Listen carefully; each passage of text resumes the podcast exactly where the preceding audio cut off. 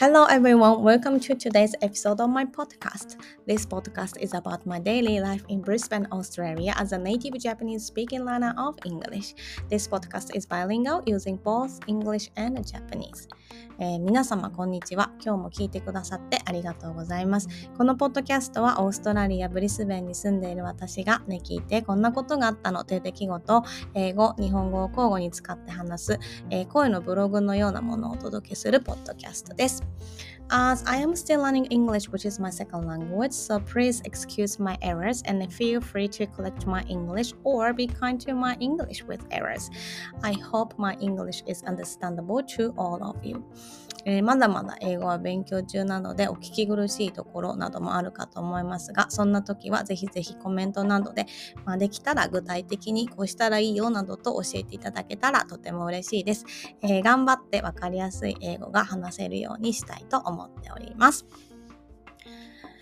えー、今日はですね、というかいつもは私あの前日までにレコーディングしてようやく投稿してるんですけど、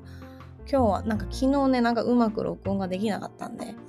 うーんと今日はね朝早く起きて録音しております。今ブリスベンの朝しちじですね。なのでもしかしたらちょっと寝起きボイスかもしれませんが、あの頑張ってシャキシャキっと話せるようにしていきたいと思っております。Anyway, in today's episode, I would like to talk about how taking time to read is important for my mental health.えー、今日はですね、本を読む時間が私の気持ちの安定剤、心の安定剤だったんだなということに改めて気がついたという話をしたいと思います。As mentioned previously, I feel like I have been talking about edgy subjects which has made me reflect on what influences my thoughts. あの、まあ、どうしてこの話をしているかというと、先週のエピソードでもお話しした通り、なんか最近のポッドキャスト私すごい尖ってる人だなと思って、うん、どうしてそうなっちゃったのかしらということをちょっと考えてみたんです。And recently, my main job has been really busy, and I have shifted my primary method of commuting to a car, which means I do not have any time for reading.In the past, I used my commute time on the bus as reading time. うんと最近ね、私オーストラリアで一応仕事してるんですけど、すごい波がある仕事で、なんか仕事が結構忙しくて、なんかいつもバスとか電車で行ってるんですけど、仕事にね、うんと時間短縮のために車通勤にしたんですよ。まあ、あとまあ体力温存も一応あるかな。そうでバスとか電車であの通勤している時はその時間をね読書の時間に当ててたんですけど、車通勤だとね、まあ、自動的に読書はできないので、まあ、その時間をポッドキャストとかを聞いていて、うーんと読書をねあんましてなかったんですよ。I usually read one paper book per week, um, but it turned out I haven't been able to read more than half a book per week since the switch to driving. Also, I recently took a trip to Sydney where I also didn't have enough time to read.うんとね、いつもは週にいっさつはあの本を読むようにしてるんです。日本語でも、日本語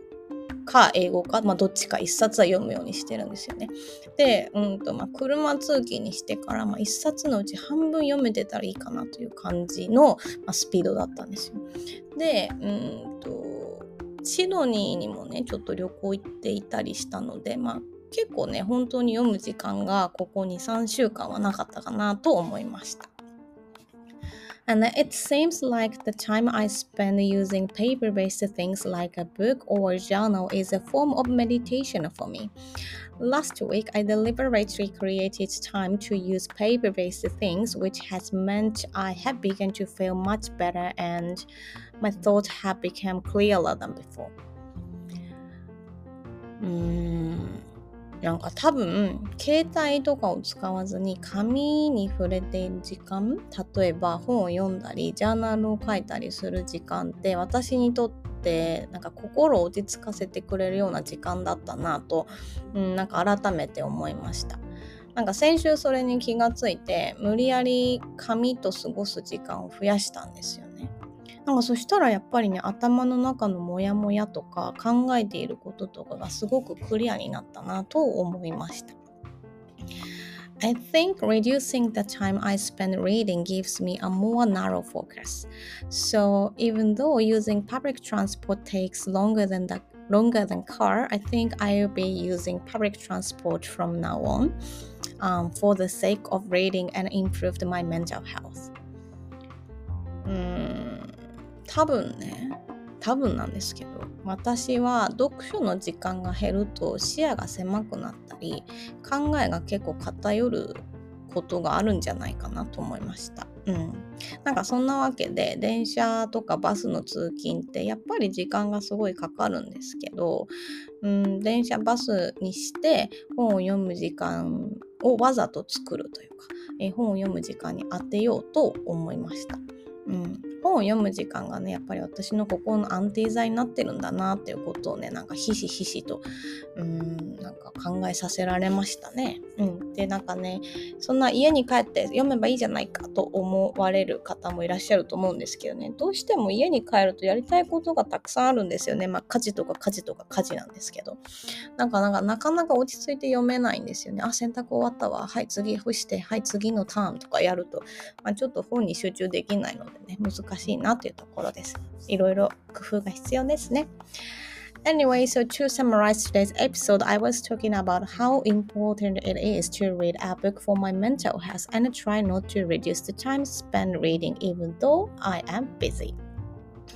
まあ、そんなわけでですね、今日はなんか最近の自分の生活を振り返ってみて、うん、なんか本を読む時間が自分の心の安定剤になってたんだなって気づいたので、まあこういう時間はね、あの減らさないようにしようと思ったという話でした。Okay, so that's all for today. Thank you very much for listening to this episode, and I hope you enjoyed today's episode. So have a fantastic day, everyone, and I will see you in the next episode.バイ、